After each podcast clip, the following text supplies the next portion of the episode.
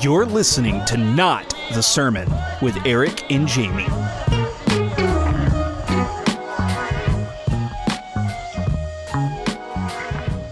Audio is live. Audio is live. Audio is live. Wadimal. Ah.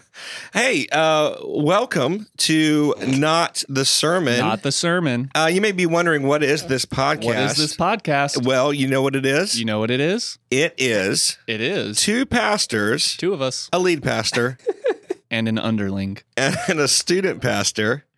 And this who guy who doesn't do are anything. talking about everything but the sermon? Uh, we have our trusty lead tech director Phoenix with us.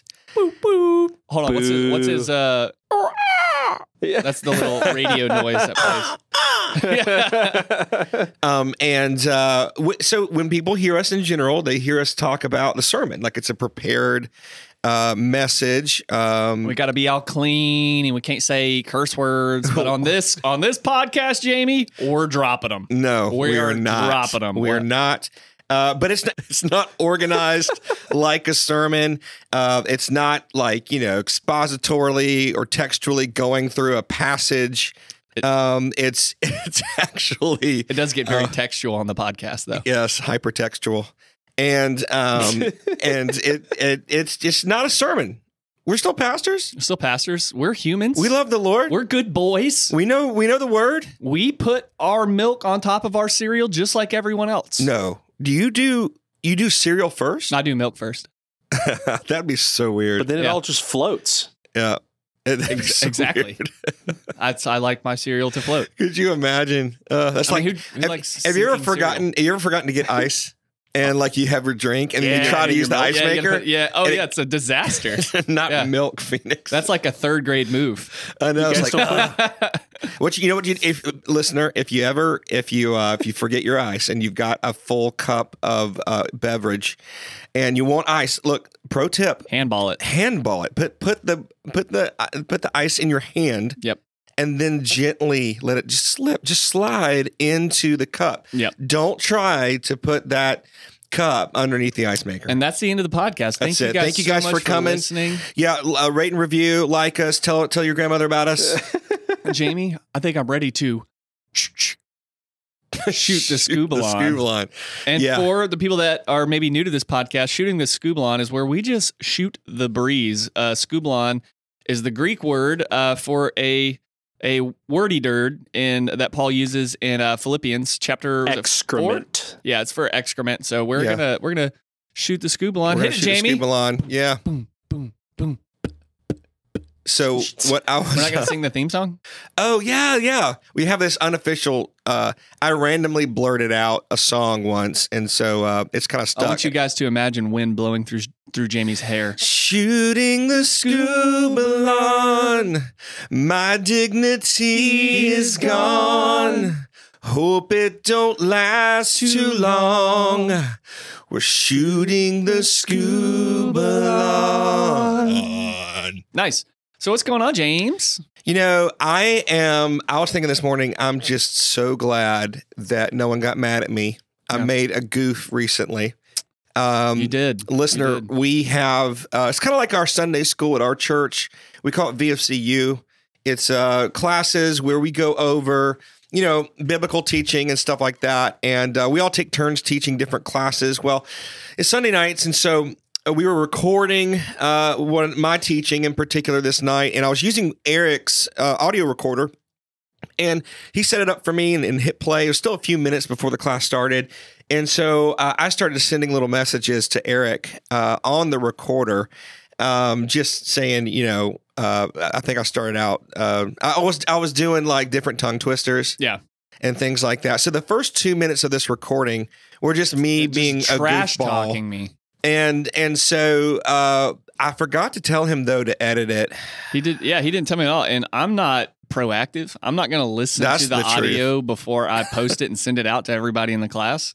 Um, but it's basically a good four to five minutes of Jamie uh, calling me a tool. I do. I say I s the very so Um, if so imagine you get the audio from this lesson and your pastor starts it off by saying Eric is a tool. I repeat, Eric is a tool. Yep.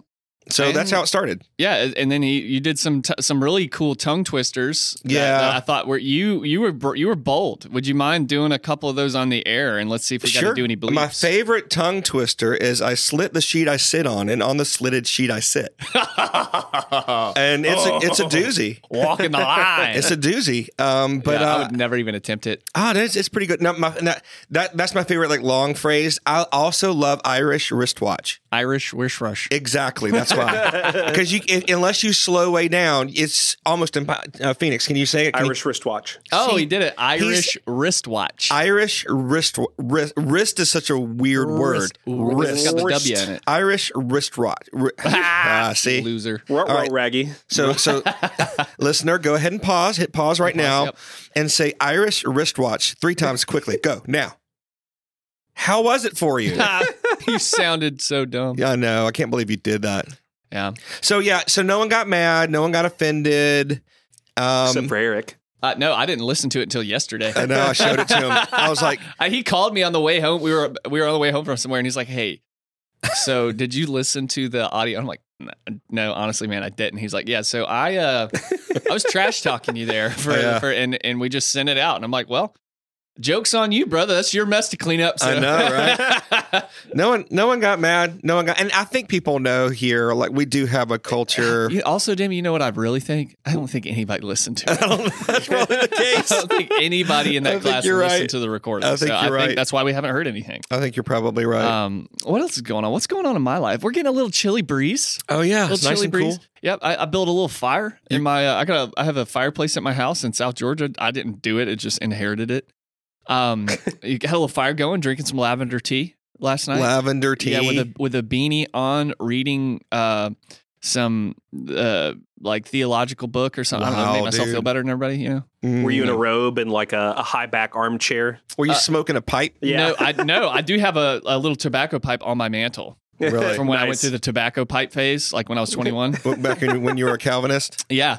Yeah, dude, that they have a Calvins have a lot. They have cool culture, man. I mean, come on. they have Like, cool to leather- them culture. Leather boots, Big beards. big beards, tobacco pipes. Yeah. I think it's dope.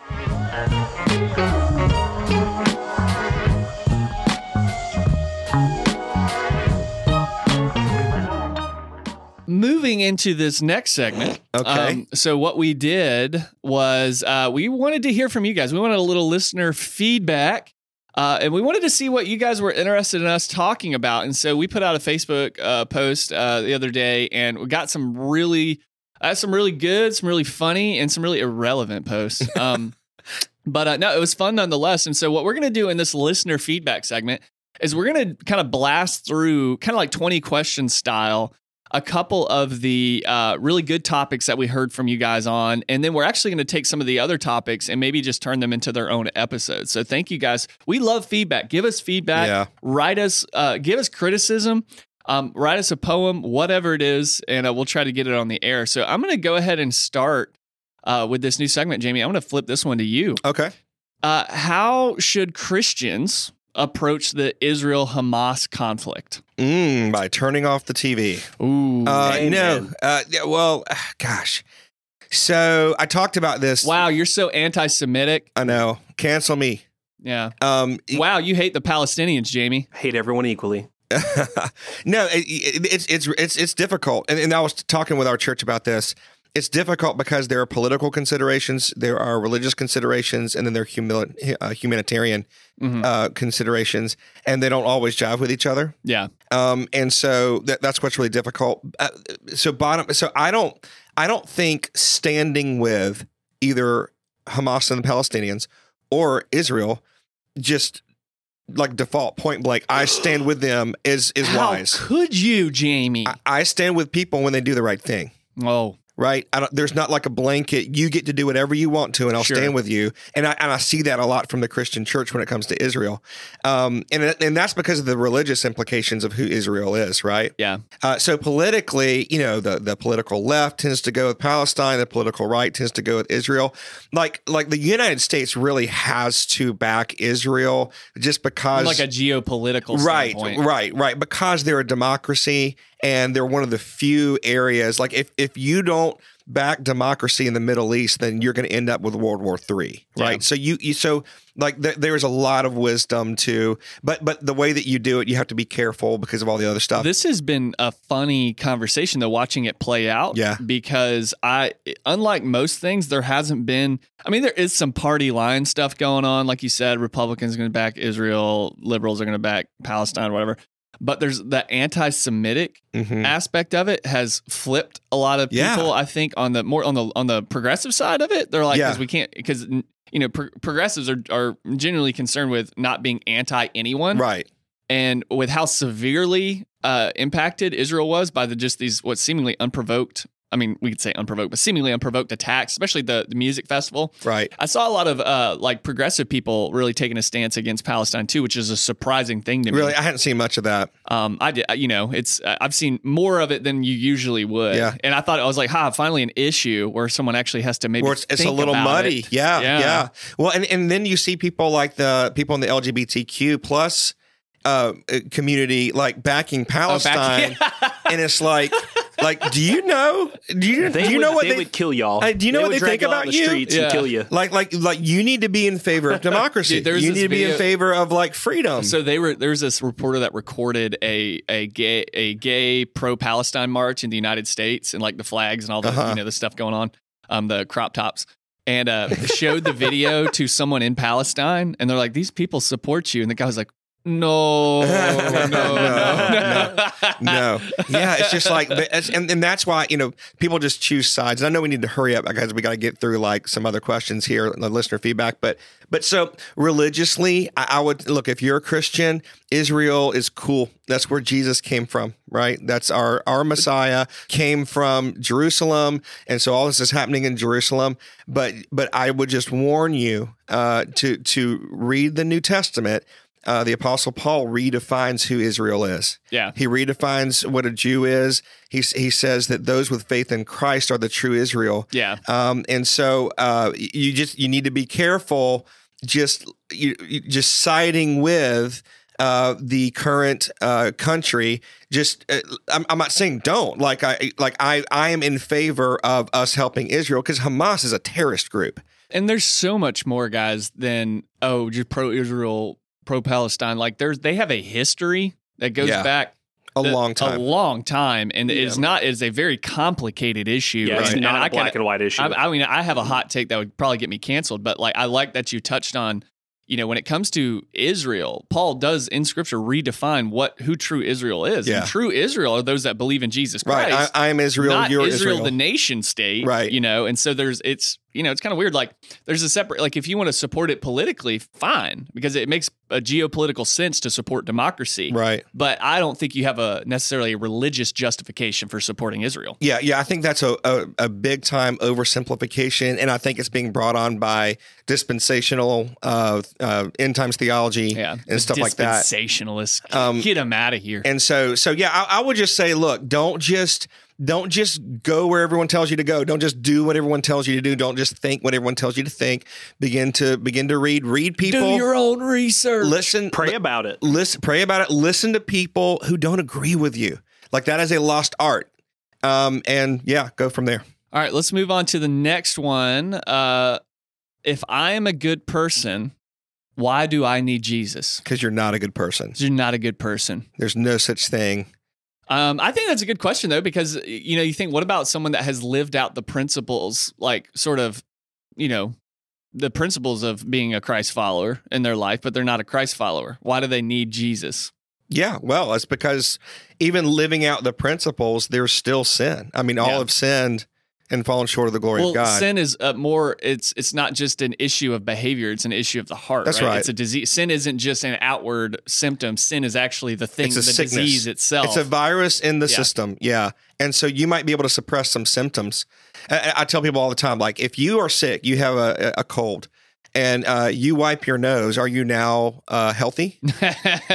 No, yeah, you just wiped your nose. The sickness is still there. Yeah. And so, so uh, you, you, you know, righteousness is something that's unattainable for anyone, no matter how the, the best person listening to this podcast, the person who sinned the least is still not enough. Mm-hmm. And so that's why we need Christ. Uh, it's an easy, it's a it's an easy argument to make. I think like when you see people like, well, you know, th- there's so many good people that have done good things that don't know Jesus. You know, why do they need Jesus? And it's because it goes it goes beyond just our behavior. It's Right. the posture of the heart. In fact, Jesus gives us a new heart, right? Right. And you can't, you know, truly walk in the will of God without having a regenerated spirit, which is the work of the Holy Spirit that comes Right. through salvation, comes through faith in Christ. Well, see, in a question like this, it it it, it comes from a place of thinking that Christianity is about behavior modification only. yeah. It involves behavior modification, but ultimately, um, it, it's about bec- uh, oneness with Jesus. Uh, you know, salvation is not just uh, what you do; it's who you become in Christ. It's Christ in Yeah. you, and you in Christ. Uh, and so, so the idea is like, hey, I'm good. It's like, yeah, but that's not the that's not the point of of Christianity. It's not just being good. Yeah. Mm-hmm. Um, it's being holy. It's being like God. Being good is not the same as being like God. You can't be like God Exactly. without God. Exactly. So- Exactly. That's really good. Um, this is a funky one here. Uh, why did Paul reference baptizing the dead? So this is uh, 1 Corinthians, is it uh, 15 or 16? Uh, so yeah, fifteen.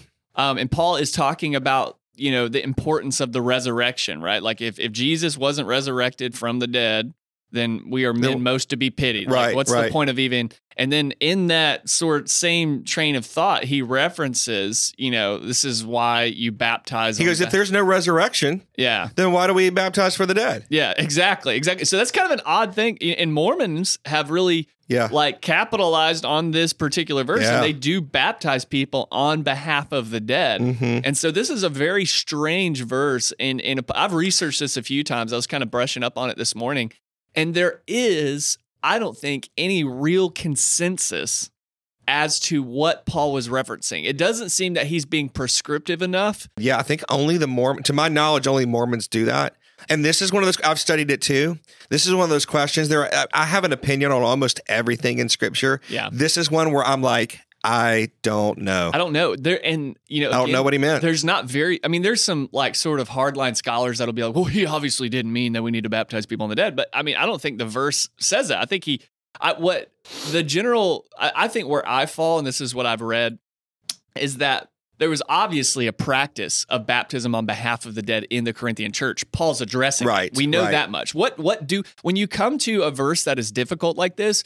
Don't at, don't start with what you don't know. Start Right. with what you do know. Right. And what we do know is that there was a practice seemingly in the Corinthian church. We don't see it elsewhere. We don't Right. see it at Eph- Ephesus or anywhere else. And there's never an instruction to do it. There's never an instruction to do it.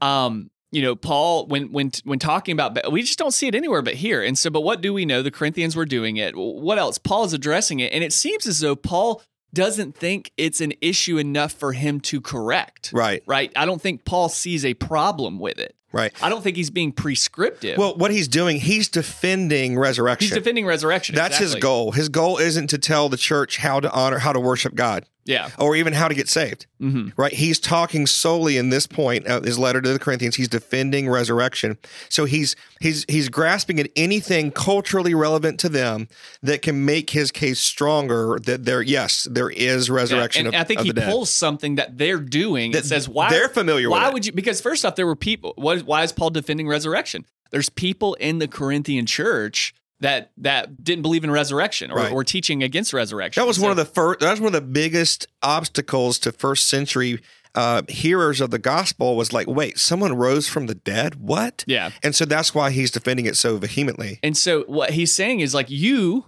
who don't believe in resurrection are baptizing people on behalf of the dead. Why would you do that if If resurrection, there's a wasn't resurrection, important? right? Exactly. But I don't think Paul is making a hey, we need to baptize people on behalf of the dead. That's right. type That's thing. right. And, and this is why, li- listener, when you're reading the Bible, you know you've got to be aware of context. Who wrote it? Who is it written to? When was it written? What's the what's the overarching concept that's being talked about here? And when you apply that to that verse about baptizing for the dead, basically it has nothing to do with you. Yeah. And it also, like, just to kind of tie this up, Paul didn't have a problem with it. No. He didn't seem to have a problem with it. So so what are you doing tonight? Later tonight, Eric? Let's go baptize for yeah, the dead. I'm going to go get my genealogy list and uh, we're going to set up the baptismal. And, this is for Aunt Ethel plunge. Yeah, just going to keep rolling. So, yeah, that's that's a weird one, but that- that's it, that's a good example of like, wh- when you get into you know studying scripture and there's something you don't understand don't automatically jump to the conclusion start with the information that you have on hand and also be okay with holding things in tension like the, what am i holding in tension here what is eric thinking about this i'm thinking on one hand paul obviously didn't have a problem with baptism baptizing people on behalf of the dead but on the other hand, it's not something that he teaches, nor is it anything I'm going to practice. Right. So I have two things. I have not doing it, and it's okay to do it, being held in tension. Right. And, right. and I think that's when you come to any difficult passage of scripture, you need to be ready to be in tension. Right, right. And one of my favorite um, Bible scholars is Scott McKnight, and he talks about the concept of the blue parakeet. Yeah. When you see an outlier, a random verse that just doesn't fit with all the other verses, and and you you Shoot it. yeah. you well, what you do is you you recognize it's there, but you don't change everything because of it, right? And s- Exactly. And, so that so that's what this is. Uh, there's plenty of instruction regarding baptism Yeah. in Scripture, uh, and let's not let's not elevate this one into its own doctrine. We're just going to set it to the side because we don't Mm-hmm. And- fully and- and understand, and, the- and that's the- okay. All right. So let's blast through these last two, last three. One's just a joke, though. Aliens and Bigfoot. I put those together because we had some Bigfoot and some alien people. Don't know, don't care. Yeah. Yeah, I, you know, is there is there a possibility that there's aliens? Yeah. Am I gonna plant my flag on it? No. Does the Bible teach about it? No. Does that mean it's not there? No. Like, I, I don't know. it's- I mean, it's But super- what about the Nephilim, brother? Well, there was a Nephilim comment on there as well. I I, I figured we would save that because Yeah. that's talking about like the angelic, and that Right. would be a cool thing to bring up later. But the Nephilim is another thing. But a- as far as aliens and Bigfoot, Jamie, you have a good take. Give us a short take on aliens and Bigfoot. oh, I, I do have a good take. Or a well, I t- feel like or it's a tall take. simple- I've got a, I've got a pretty pretty big foot. I mean, it's, yeah, it's, it's yeah, it's also got uh, it smells right now. I can smell it from here. Um, Uh, no, I mean, like, look, aliens. I, I, it doesn't surprise me if God created other, uh, other beings besides humans. he's a creator. He's a creator. Uh, he- like literally, the universe is still being created. It's Yeah. still like it's still going. For, like when he said, "Let there be light," that's still happening. It hasn't stopped. Yeah. and it's actually uh, scientists have seen where the universe is actually speeding up. Yeah. the creation of it. So. Um, so yeah, God's a creator. It wouldn't surprise me if he created other people besides us. I don't think we would ever interact with each other. exactly. I do think what most uh, uh, most of what people see when it comes to aliens is either demonic activity uh, or it's alcohol. yeah. hey, I th- as far as Bigfoot's concerned, I think someone's hairy uncle was walking to the uh, the porta he just got hot. He took off his shirt. Was, yeah, he was walking to the out- house one day, and little Jimmy looked down. and Was like, "Oh my god!" yeah, yeah, Um, all right, uh, this is a good one. Uh, your mom. yeah. As a My topic. mom's yeah, my mom's awesome. She's Wait, are we wonderful. still on Bigfoot and aliens? Oh, Oh. roasted. Roasted, and my mom is amazing. Are you kidding me, dude? Yeah, She's your- awesome. Your, your mom's awesome. So uh, uh, thank you. That was actually our top like comment on that. Uh, what was the first one too? So we- It's like, yeah, what we- should we talk about? Your mom, Your like, mom. like, like, like, like. Ann- Anna's very sweet. She's a wonderful cook and host she is. She she uh, she's an excellent cook. She's an excellent host. Great Bible teacher. and a pi- yeah. I was going to say a pioneer Dude. in women in ministry in this region. in this region and dude she's like uh she she's ordaining ministers in africa she's ordained dozens and dozens and dozens of pastors so take that Facebook. yeah eat it Um, and then finally, uh, worst Walmart experience ever.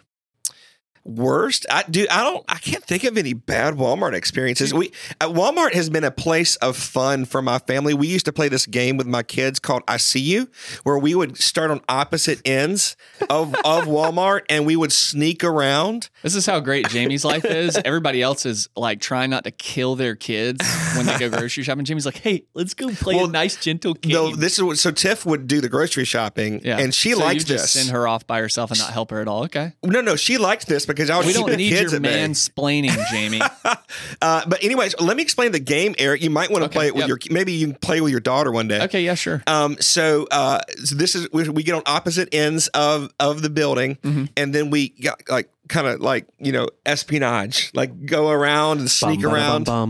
yeah, I usually doing the Mission Impossible theme song, and uh, and and then as soon as you, the first person to see the other person say "I see you" and point at them, Yeah. and you have to be within about twenty feet of each other. So you couldn't like come up with a more like creative like phrase other than "I see you." Well, I mean, okay. Uh, Kablamo. what- Yeah, kablamo. Kablamo? All right, cool. Yeah, change the name. The- All right. All right, tonight after we baptize for the dead, we're going to Walmart. We're going to play a game of kablamo. and Oh, we're gonna play a, blam- a game of kablamo, and I'm gonna win. um, I'm gonna baptize you in defeat. All right. Well, thank you so much, uh, listeners, for your listener feedback. We we love it. And if there's ever anything you want us to do or talk about, um, you can send us a message to our social media page or email us at notthesermon at gmail.com. And we'd love to talk about more stuff that you guys want to hear about.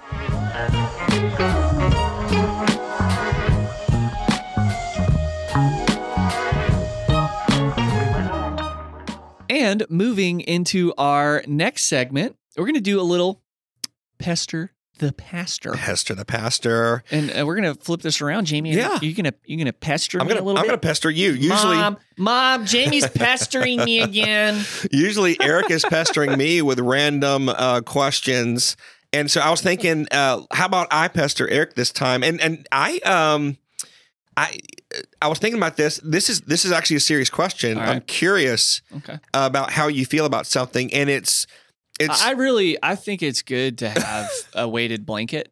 Um, Okay. I enjoy those. Yeah. All yeah, sure, right, sure. next segment. All right, so here's my question. So, um, as a youth pastor, you interact with Gen Z, like like with teenagers and people like that. Uh, and and for older gener, it's so easy for older generations to like criticize younger generations. And look, I don't understand half of what they say. They have their own language, Yeah. right? And I think social Yeah, media is Skibbity toilet, Ohio Riz. I don't- see. I, I know what Riz is Phantom tax. because I've been told I don't have any. Yeah. Um. But um. But yeah. So I don't understand half of what they say. Are you, as a youth pastor, um, as someone who is like giving your life to seeing the kingdom of God be developed and spiritual health be developed in this generation, Mhm. are you concerned? Or are you excited, or do you see God moving, or what do you? What is your take on the younger generation right now? Okay. Um, I am. I'm hopeful. I've I've always been hopeful. I think the only people that are not hopeful about this generation are people that don't spend enough time with them. Mm. Um, you know, you hear a lot of sort of the older generations giving Gen Z a lot of flack for you know being lazy or language or you know internet usage, screen time, all this kind of stuff. And that's just because they don't spend enough time with them. I've s- I've dedicated the last eleven years of my life spending time with with Gen Z. Um, and now we got was it Gen A coming up behind them now. So, um, I'm Gen I'm, A. Gen A. Janae, Uh, I'm I'm hopeful for them. I think what they're, I, I- you know, one of the things I get a lot is, you know, people talk about young adults, you know, leaving the church and where's our twenty somethings, where's our you know late teens, where are they going to? And uh, I, I don't f- see them leaving the church. I find them plugging themselves into different expressions of it mm-hmm. um, you know, for example, the the current expression of the church that I think we're in and maybe kind of coming toward an end of is uh, sort of this uh, consumer driven church, and I don't mean that in the negative sense, like consumerism. I mean it like people come to church to get something, Mm-hmm. right? Like, you know, my generation, millennials, your generation, Gen X, um, Gen X. Um, That doesn't work. it's kind of funny though. Um, you know, we came we come to church to hear the pastor speak. We Yeah. want a piece of information that we can apply to our lives and make our lives a little bit better and a little more Christ-like. Um, you know, Gen Z is more concerned not only with with being more Christ-like, but they want to see the world impacted by the gospel, not just the Yeah. knowledge of the gospel. Right, right. like when when gen when millennials or gen x or the the boomer generation when they talk about reaching the world for christ we talk about preaching the gospel and making sure people know the name of jesus and getting saved when gen z talks about reaching the world with the gospel they want to see genuine service they Right. want to see community they want to see they want to see actual genuine sustainable change And I would say immediate action. immediate action, you know, because we'll say something like, well, well, Gen Z, they're not involved in Sunday morning service. But when we do in a community event, half of the people that show up to serve are going to be in that that sort of younger millennial Right, Gen right. Z range. Um, so I'm hopeful, and and I think you know what the church has done is you know we're trying to fit this generation into a mold that they just weren't made for Yeah. um, th- they're in they're t- m- way more technologically advanced. They're very connected. You know, like this idea of you know coming to church to get community is a little bit odd because they have community in their pocket. Mm-hmm. And uh, though I think there is something about coming you know, together and face to face. I mean, but they're very well, they're connected to their people. And so Yeah. they want to see action. You know, uh, my generation, your generation is focused. Let's just get people together so we can teach them the gospel. Mhm. They're like, well, we're together. We know the gospel. We want to go do something. Yeah, with it. they'll experience the gospel Yeah. as they do things, not just sit passively and absorb inf- Yeah, uh, it's like they- information. they We- we could kinda all get- learn from that. W- Yeah, we could. Yeah. I think they're sick of information because of the technological age that they're in. They get the, Yeah, they're drowning in they're information. drowning in information. They know the gospel. These kids know more basic theology than I knew at their age. Yeah. And they're ready to see the gospel actually do something instead of just building a bigger church. yeah, yeah. Uh, So good. Um, And so I'm I'm hopeful because I think ultimately as we get overpowered by Gen Z in the church, um, that we're going to see a really positive change uh, in in the church as a whole. I think we're going to see more service. I think we're going to see more devotion to the Lord. I think we're going to see more genuine community, not just groups getting together and talking about a passage of scripture or a book they read. Um, I think we're going to have more genuine expressions of the church um, as as this generation begins to fill um, you know, I know uh, one of the the issues that you know uh, Gen Z and and sort of the young adult generation that we have now is they feel like they don't fit. yeah. And and one of the reasons that they don't fit is because it's it's it's twofold. Um, I think the first aspect of that is the, the the young adults of today are not the young adults of 20 years ago. hmm The average age of marriage has increased by four years uh, for men. Four, I think it's maybe six years for men. I think it's like from 22 to 28. And for women, it's four years, right? So they're getting married later. hmm Um, a lot of them are going to college, uh, whereas you know my generation, the generation before, were more, more probably more likely to go out and get a job and, and Right. be established more early. So they're kind of experiencing young adulthood longer hmm which I think is an issue. It can be problematic, you know, um, but it's it's not anything that's their fault in particular. It's our economy. It's um, you know the the state of, of universities. It's you Mhm. know that kind of stuff is is- Aliens. aliens, and Bigfoot. Bigfoot.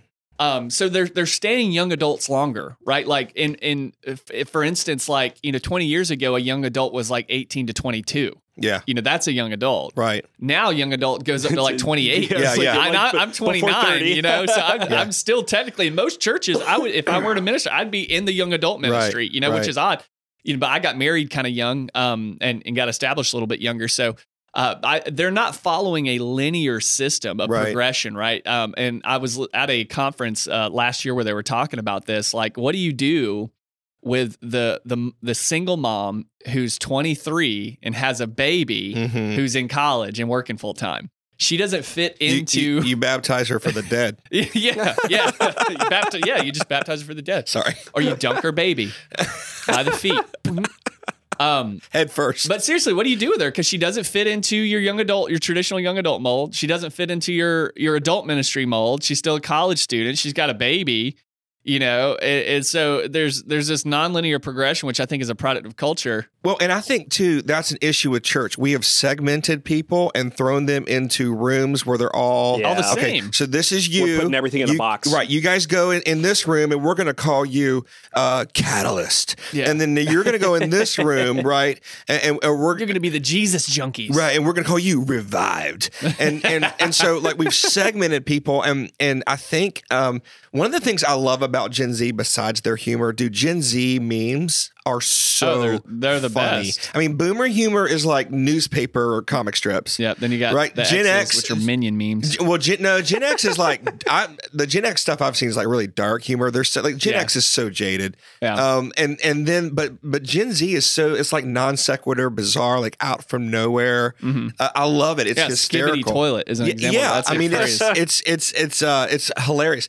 But what what I see in them um is they genuinely crave authenticity. Mhm. Like they just crave for you to be real because they you know they grew up uh, it, with the internet. The internet has al- always existed for them, yeah, right? They they were born into a world.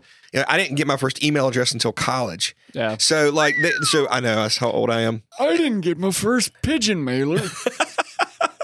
and so um So so anyway, uh, they they they have this this incredible BS meter built into them Mm-hmm. because they hear so much um, advertising and marketing. They just kind of know Yeah. what's real and what's not. And I think when they come to a church and church a church is like, oh, you're Gen Z. Well, we have the Gen Z room over here. Yeah, it's se- it's segmented. got Riz. Yeah. like I, they're just like, no, thank you. yeah, it's it's awful. Um, and you see this a lot in uh, you know, even like like Christian culture that is now widely in worship, which is now being widely shaped by Gen Z. Uh, who's the uh, Jira? You are in Maverick. Yeah, Maverick City. Their music videos are them sitting in an, uh, front of an acoustic piano Yeah. in a room with wood floors, and they're all and that, that's And kinda people just worshiping. just worshiping. Yeah, There's that's it. Not not high production no, quality. no.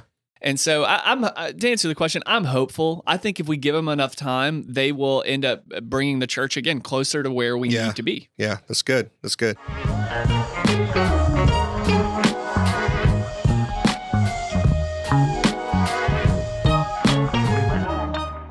And for our final segment, are y'all ready? Hold on, let's get a.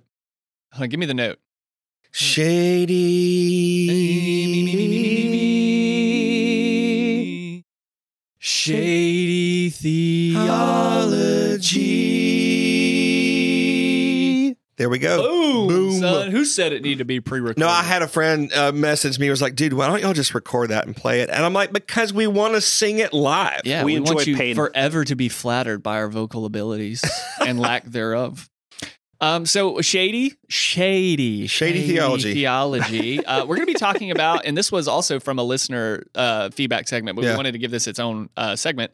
Uh, let's talk about progressive theology. Well, they Doo, doo, they doo. they saved a lot of uh, a lot of money on my insurance. yeah, And so- progressive by switching to progressive. That's great. Um, so let's start off, Jamie. What They flow. what is your definition of progressive theology? progressive. Well, it's it's it- it's weird because we tend to like I think progressive and political Mhm. right together, and um and it's not it's not completely separate from politically progressive, but it but it, it's different, right? It's it's the idea. It's a say loosening. It's an openness to other. Yeah.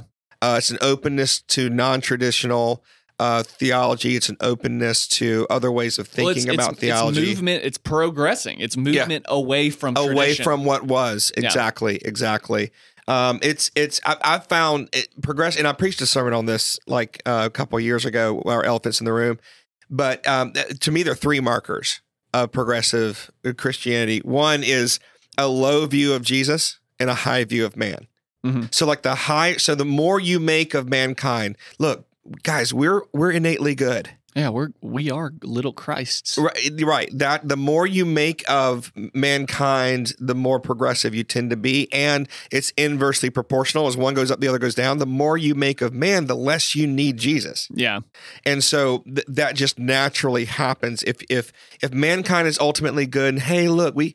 We, we need a little help, right? We're not we're not just completely. There's no original sin. Uh, we just need a little bit of help from Jesus. That lowers who Jesus is, Yeah. right? And so, high view of man, low view of Jesus is one. Another one is a low regard for Scripture. hmm Like so, so a willingness to abandon, not just rethink interpretation. That's important, right? Yeah. And that's where the fundamentalists and and the legalists, you know, they're like, that's progressive. I was like, no, I just don't agree with you, right? yeah, But but progressive Christianity really often will set aside Scripture hmm for current culture. yeah. I, I I'll combat that just a hair. Do it. Let's let's Just let's a hair, combat though. That just a little can you bit. do, you can do two Just hairs? two hairs. Okay. Um, I wouldn't say, you know, as someone that has worked through the progressive movement myself and have very, you know, quite a few progressive friends. I'm not a progressive now. Um, definitely a lot more balanced, but I, I never met anyone that had a low regard for scripture. I had, uh, I met a lot of people that had a high tolerance for reinterpretation Okay. right? Like, I, I there was no one that I met that was like, oh, the Bible's you know stupid and outdated. Like, there were some extremes where like, oh, we don't even need the Bible anymore, but not very many. Most of it was, you know, oh, that's it was reinterpretation. Well, that was cultural, Right. Or that you know, Paul said that Jesus didn't say Right. that, you know, and there- there is sort of an emphasis more on the Gospels themselves than there is on the teachings of Paul. Right. So I'm, you know, just to throw that out there. No, to, no, to be I- fair, Sure, sure. And that's what I said. Rethinking interpretation is not progressive Christianity. yeah, Uh, progressive Christianity, though, one, I think one of the markers of progressive Christianity is redefining words yeah, I, Like definitely love. a lot of that. Yeah, like love. What does love mean?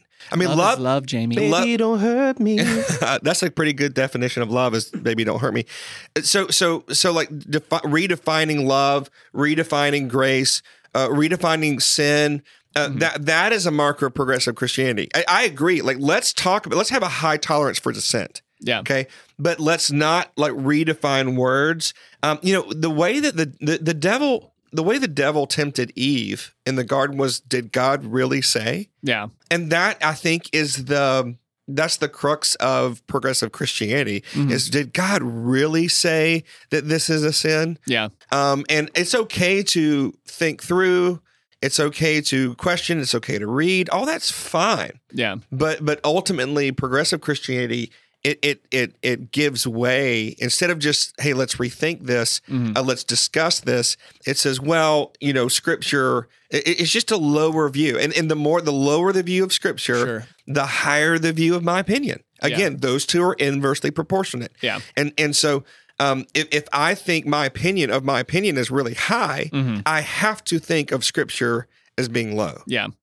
So, Um, historically speaking, you know, the, what it's it's funny to look back in time because history just constantly repeats itself. Um, you know, the the progressive movement that we know today sprung from a, a movement called the social gospel, right. which had a revival post Great Depression, right? Right. So you had this huge, terrible economic travesty that took place in the United States that disproportionately affected the middle class and lower class who were Mhm. impoverished, couldn't even eat, you know. Um, and so you had this movement of people that were part of what is called the social gospel that sought to, um, you know, make move culture a- a- as a whole towards like I sort of like a, an idyllic Christian community, Right. right? Like whereas and and up against the social gospel during that time was dispensationalists, right. dispensationalists believe that hey this whole world's going to crap anyways Mm-hmm. this is great depression's a part of it so i'm just going to focus on individual salvation right Mhm. so you had individual salvation focus on one end and on the other end you had like societal focus um, and that just that's a historical fun fact for you but that still is ba- the baseline Oh, that was fun. Okay. yeah, it, that's fun for me. um, that was the baseline for because there is historical credence to you know you know this movement like Yeah. social. It's been around a very long time. It Yeah. didn't always start with the redefinition of scripture. It was it actually started with uh, an emphasis on focusing on groups and community. No, and you're stuff like exactly that. right, and that was my third point. So, so the third marker of progressive Christianity is an overemphasis on Yeah. social justice. Yes. Social justice is a part of the gospel. Yeah. There's no question. I mean, Je- Jesus says, I mean, James is like, what good is it if someone comes to you and they're hungry and you say, hey, you know, have a great meal today, but Yeah. you don't give them food? Yeah, if you don't, he says. I was reading last night in First Timothy. If you don't take care of your family or your relatives, you're Yeah. worse than an unbeliever. Absolutely. So, there, so, so like, the, um, it- it's really important that we actually put action behind our faith. Sure. But progressive Christianity takes it too far. The church does not exist to do good deeds. We're not the Rotary Club. We're not a civic organization. Um, we exist to bring the kingdom of God to earth. Which, and by proxy, is a good thing, though. I would say. Well, it, it and and it will involve helping people in a practical way, like with food, with Yeah. clothing, like you know, with education, with all those things. That is a part of it, but. Ultimately, someone can go to hell with their belly full. Yeah. And Oh, for so, sure. and so we can't just say, "Hey, I've done my good deed for the day. I've, I've, I've uh, given food to someone who was hungry, and that's the gospel." No, the gospel is that we need Jesus. Mm-hmm. Yeah. I mean, so you can't, ign- and that's the problem. The progressive Christianity ignores the gospel part Mm-hmm. of good deeds. Yeah. Good deeds exist, and we do them, but we can't separate them from the gospel of Jesus Christ. Otherwise, we will do a good deed. Someone has new shoes, great, but they don't know Jesus, and that's Sure. what really matters. Yeah.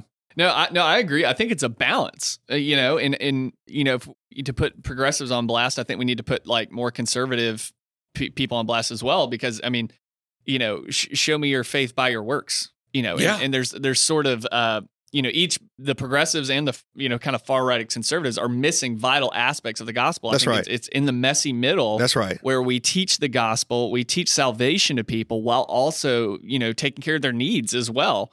Um, you know, and and what you know, progressive Christianity, as you said, has done is they place this overemphasis on you know works and, Right. and social justice and- Overemphasis. yeah this right. over- it's a good thing. It but is, yeah. What's right, what's not good is the overemphasis. Yeah. and and I agree with you 100% on the redefinition of terms. That Yeah. more so than anything about the progressive movement gets under my skin.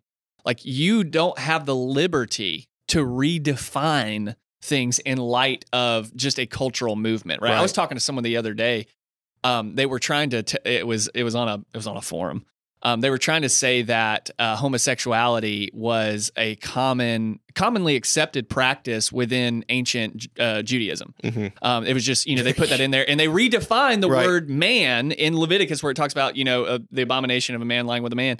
Like, well, that man actually it means child servant. Actually, it actually means child servant, and I was like, no, it Ah. No, it actually doesn't. doesn't. It actually means man. It's Right. talking about homosexual behavior, and you can't redefine that term.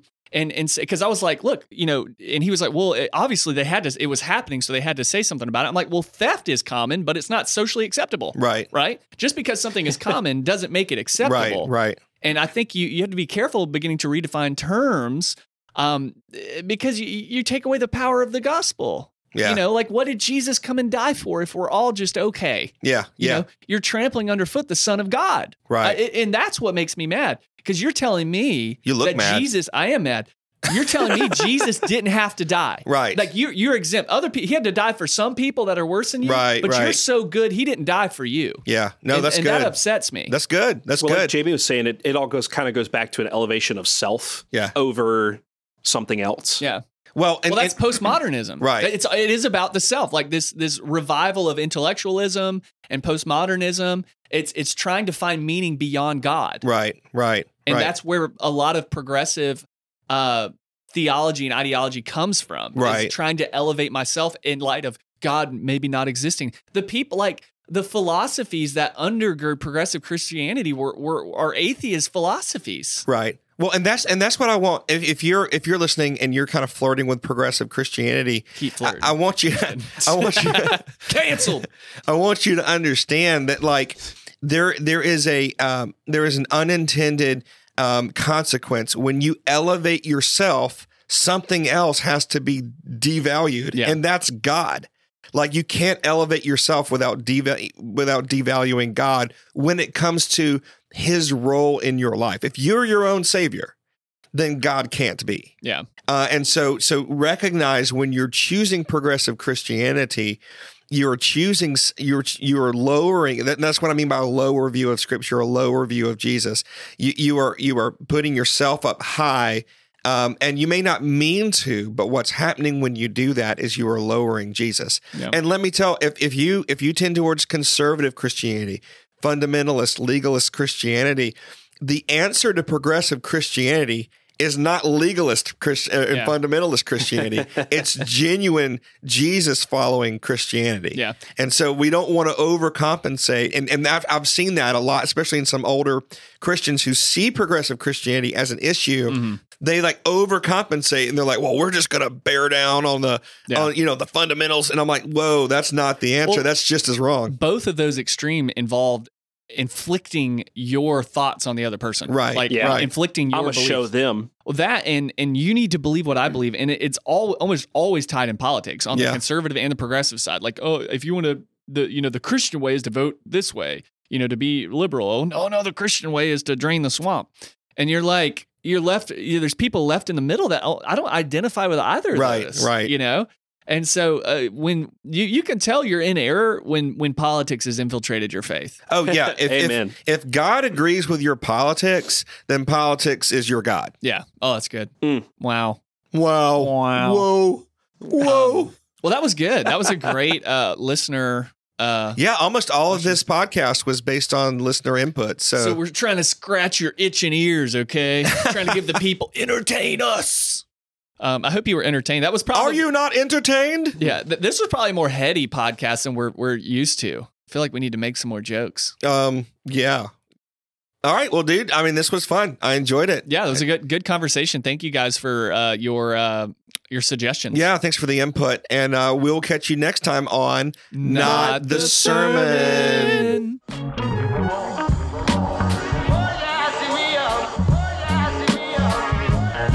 Thanks for listening.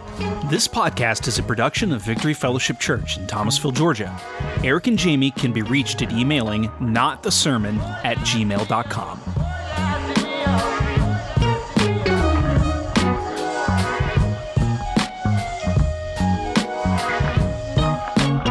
Father to the fatherland, defender of the little kids, gracious and compassionate, wasn't it?